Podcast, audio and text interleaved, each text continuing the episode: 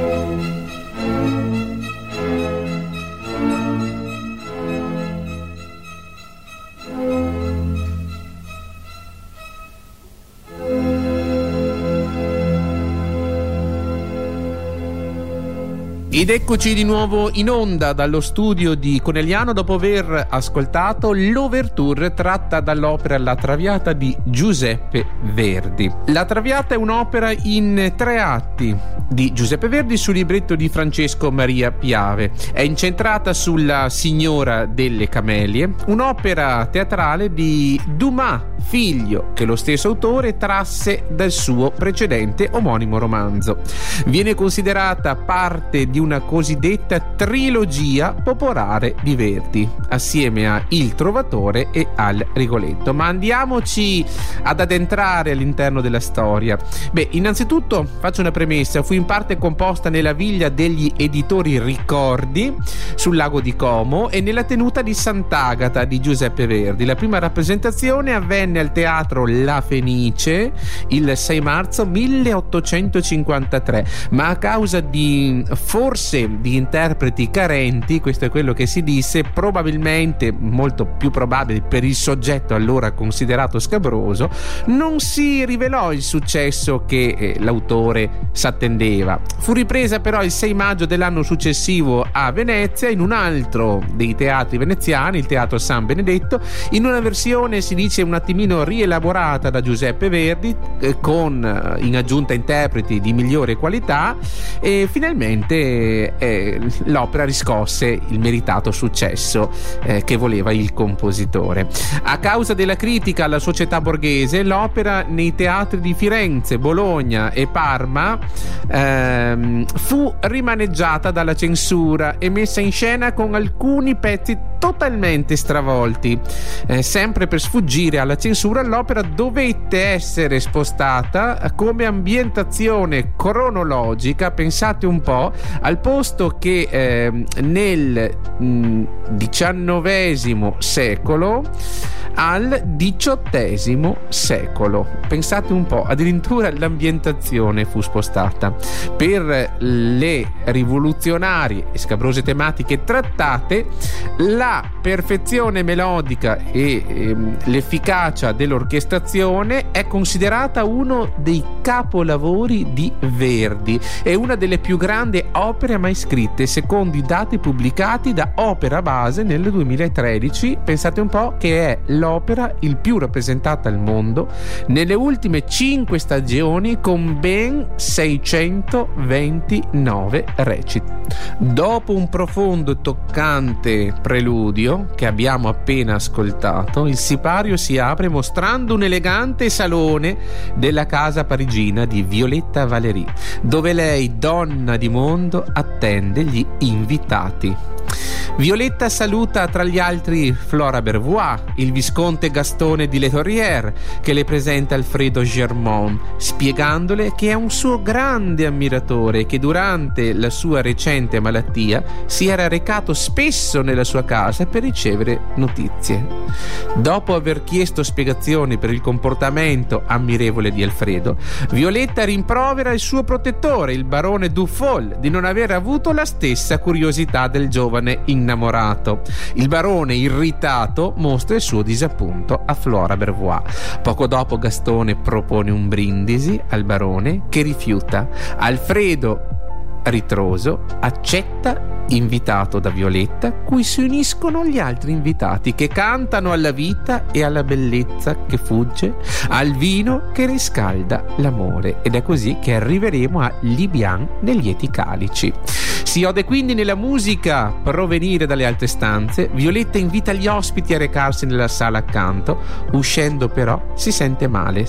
Sedendosi, invita gli ospiti ad avviarsi e promette di raggiungerli subito. Guardandosi allo specchio, Violetta nota il suo pallore e allo stesso tempo si accorge di Alfredo che si è trattenuto ad aspettarla. E io qui mi soffermo un attimino, siamo sempre al primo atto di questa storia, perché nei prossimi due brani musicali che noi andremo ad ascoltare, ascolteremo proprio la gran festa a casa di Violetta, quindi subito dopo l'overture sentirete la festa ora che c'è a casa di Violetta, tutti gli invitati, ad un certo punto si inneggia ad un brindisi ed è lì che Violetta inizia a cantare, anzi preceduta da Alfredo Germon.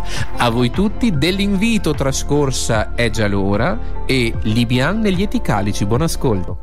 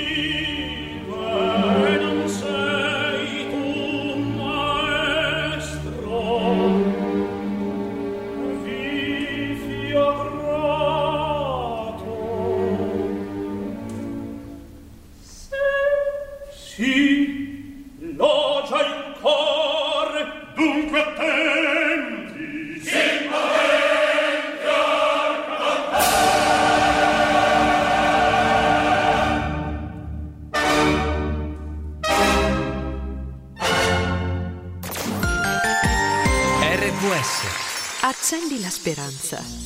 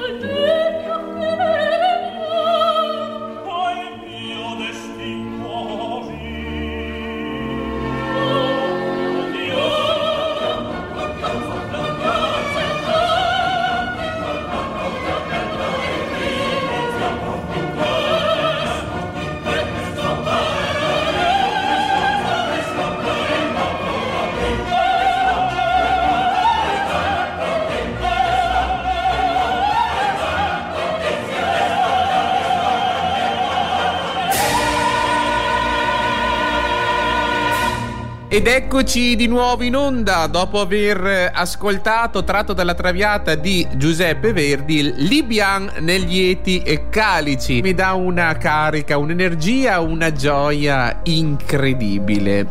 Ebbene, siamo ancora al primo atto di questa nostra storia, ma prima di continuare vado a, a raccontare un attimino chi era Giuseppe Verdi. Abbiamo appena detto nasce a Roncole di Busseto, provincia di Parma, siamo nel 1813 i genitori erano musicisti? No, non erano musicisti, eh, erano però sensibili al talento musicale di Giuseppe, eh, di questo ragazzino. Mostrava di possedere un ottimo talento musicale. Il padre di Giuseppe Verdi era un oste, la madre era una filatrice, eh, allevava quello che in quel periodo molte famiglie contadine italiane tenevano, eh, direi, mh, con eh, grande ci voleva mh, dedizione, passione, allevavano i bachi da seta, no? E quindi richiedevano veramente eh, una straordinaria cura e, uno, e una manodopera che attualmente non sarebbe veramente più possibile. Ad ogni modo, mentre diventava un bel giovinotto, disciplinato e studioso, il nostro Giuseppe suona l'organo durante le funzioni religiose della domenica. Uno dei paesani, e io sottolineo sempre ai ragazzi, no? c'è sempre qualcosa nella vita dei musicisti che li cambia in positivo, in negativo, ma anche quando li cambia in negativo, crea comunque un, un qualcosa nella loro composizione musicale, lo si sente nella musica, no? Ad ogni modo, lui ha talento e tutto, ma come fa a studiare musica, dato che i suoi genitori non sono poi così ricchi? Trova un ricco commerciante, tale Antonio Barezzi, che è un appassionato musicofilo e lo prende sotto la sua po- protezione. Lui è un commerciante, ma suona anche nella banda cittadina. Decide di scommettere, pensate un po', sul futuro del giovane Verdi e provvede, signori, a sostenere lui le spese finché eh, Verdi possa trasferirsi a Milano per poter studiare magari anche al conservatorio. E in effetti Verdi iniziò a studiare bene, andrò al conservatorio di Milano, aveva ormai 19 anni e la domanda per essere ammesso al conservatorio, ahimè, fu respinta. Ebbene sì, Verdi non frequentò il conservatorio che adesso porta proprio il suo nome, il Giuseppe Verdi di Milano. Senza dubbio i suoi esaminatori avranno avuto le loro ragioni, ma colpisce il fatto che oggi il conservatorio appunto milanese porti proprio il nome di quel ragazzo che venne ritenuto non idoneo. Barezzi era un uomo dalla geniale intuizione, non ebbe dubbi, quei maestri disse hanno rifiutato il suo Giuseppe, non sono affidabili e quindi di tasca sua per ben tre anni paga le necessarie lezioni private che serviranno alla formazione del giovane Giuseppe. Così inizia inizia la storia di Giuseppe Verdi, pensate un po'. Tornato poi a Busseto attraverso un periodo di sentimenti contrastanti perché è felice, avendo appena sposato la figlia di Antonio Barezzi, Margherita, figlia del suo protettore, però è anche assalito dall'ansia di dover dimostrare il suo talento, no? Dopo che mi hanno finanziato dice devo dare dei risultati. Nel 1839 riesce a far rappresentare la sua prima opera, Uberto Conte di San Bonifacio Bonifacio. A 26 anni il suo componimento è accolto con eh, potrei definire un grande successo. Sembra che nulla possa fermarlo. Invece la giovane sposa Margherita, ahimè, muore dopo che il loro matrimonio ha già patito il dolore della perdita di ben due figlioletti, entrambi di un anno di età. Verdi è distrutto, non riesce a reagire. L'impresario Merelli lo salva nell'unico modo possibile, ovvero con la musica. Gli offre il libretto di un'opera che quando Verdi leggerà solo il testo non potrà non mettersi lì a comporre l'opera e il Nabucco che analizzeremo sicuramente in una delle prossime puntate. Ma ora ritorniamo alla nostra storia. Nei prossimi due brani che seguiremo, ovvero Follie, Follie, cantata da Violetta Valerie, seguirà poi l'aria di Alfredo dei miei bollenti spiriti, capiremo quanto Violetta è combattuta per aver trovato il vero amore e di quanto è felice Alfredo. Andiamo subito ad ascoltare Follie, cantato da Violetta Valerie, seguirà dei miei bollenti spiriti, cantato da Alfredo Germont. Buon ascolto.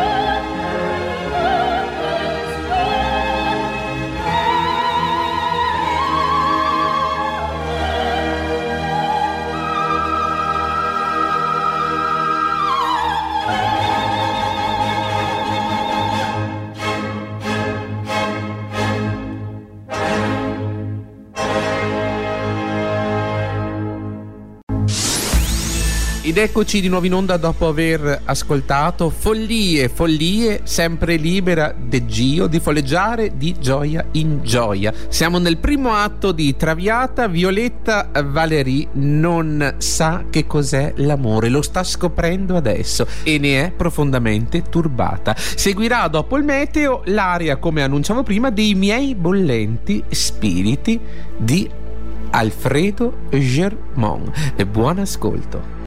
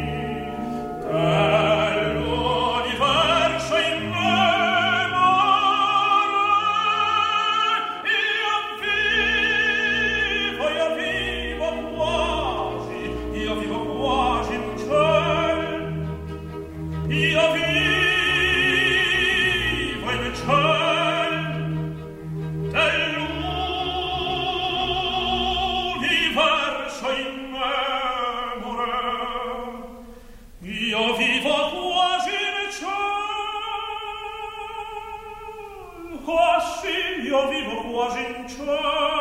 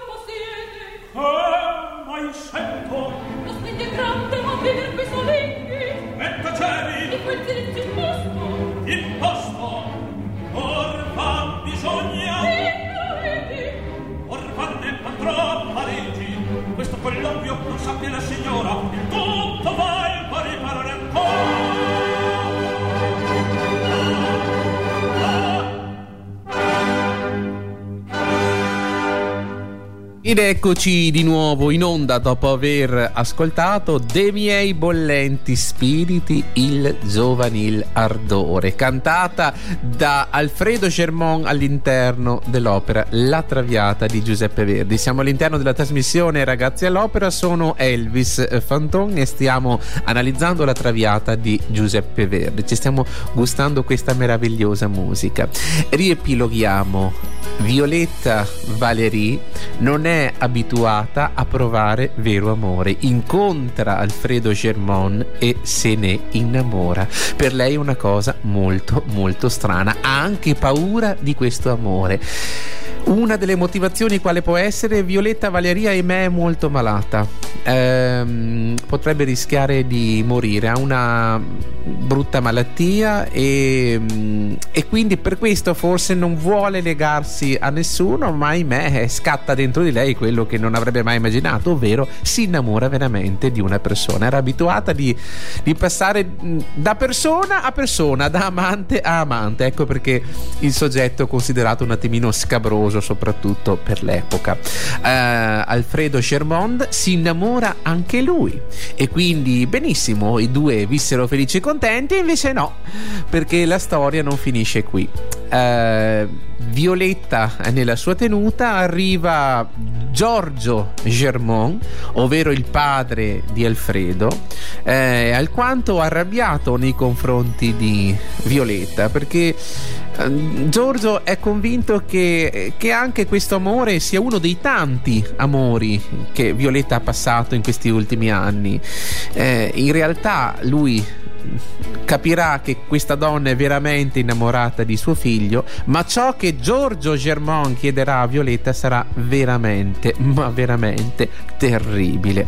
Eh, Giorgio Germont eh, ha una figlia, la quale figlia non potrà sposarsi con il suo amato se Alfredo rimarrà assieme a Violetta, perché questa unione eh, creerà uno scandalo.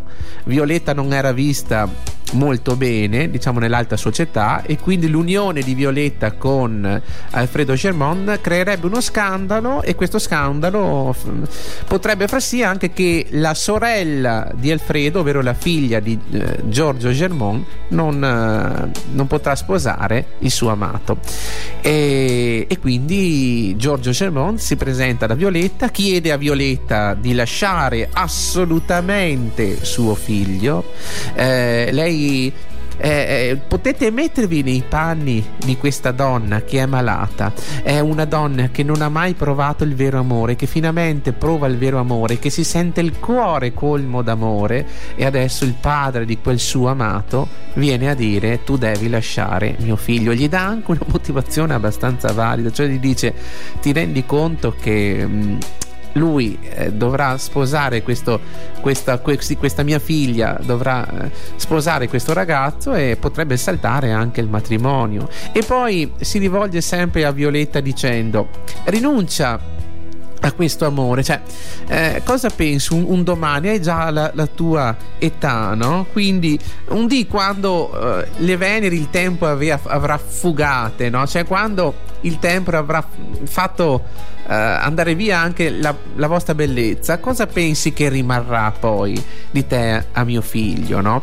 Sì. Mh, mm, è veramente un momento dell'opera che mi fa venire i brividi solo a pensarlo, no? Perché non ci si può sentire anche dalla, dalla parte di questa Violetta che, che, lei sta chiedendo di passare il poco tempo che le rimane assieme al suo amato, assieme al suo Alfredo.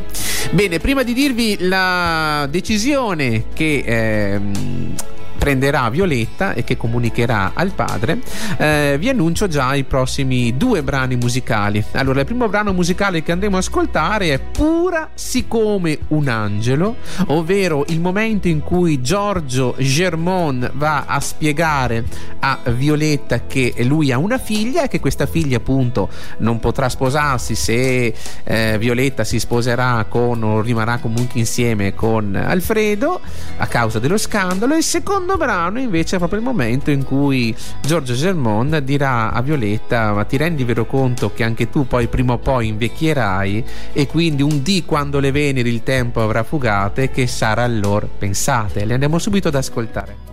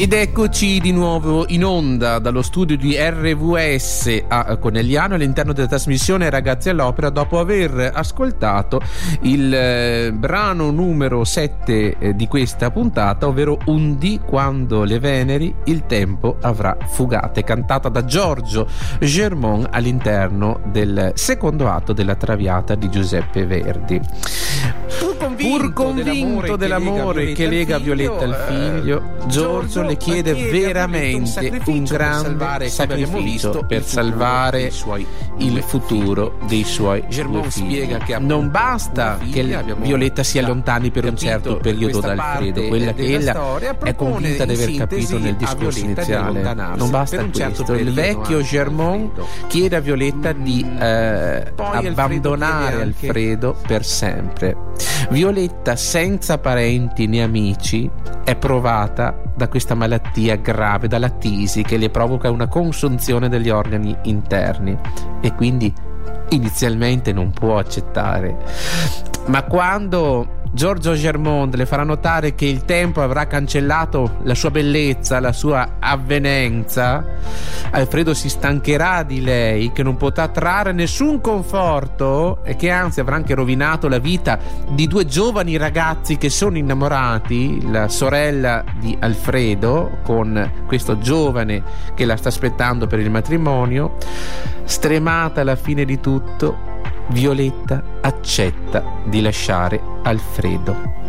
Violetta accetterà e dirà mm, io ho proprio davanti lo spartito nel momento in cui lei accetta. Dice: Dite alla giovine, sì bella e pura, che avvi una vittima della sventura, cui resta un unico, un unico raggio di bene, che a lei il sacrifica e che morrà, che morrà e morrà.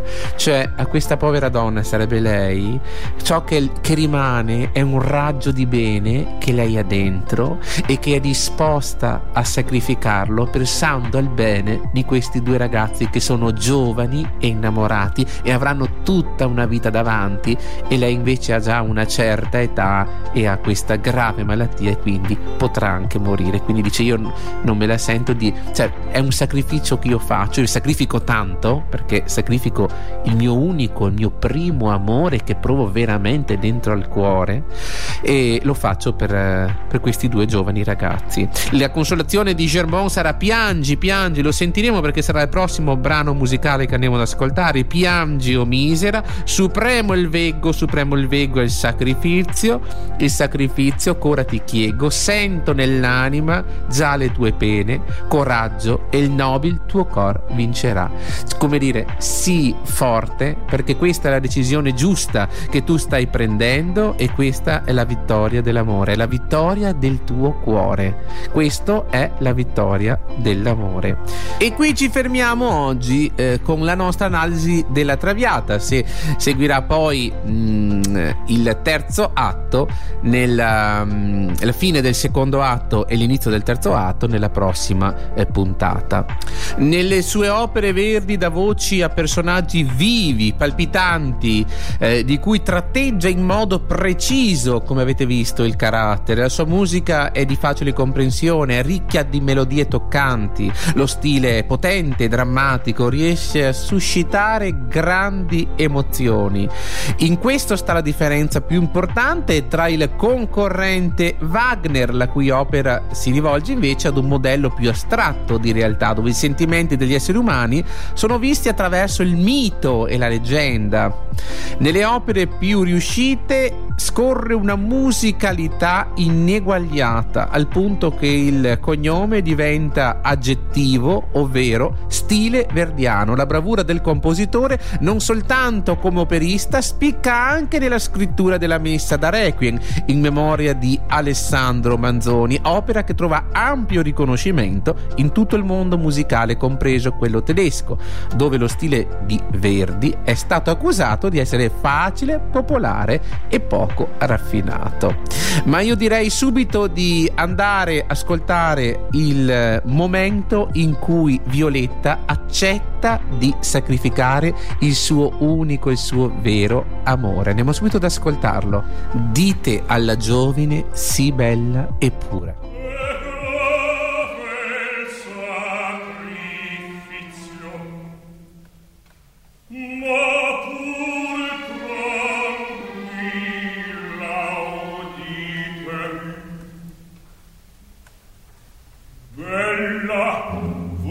Yeah.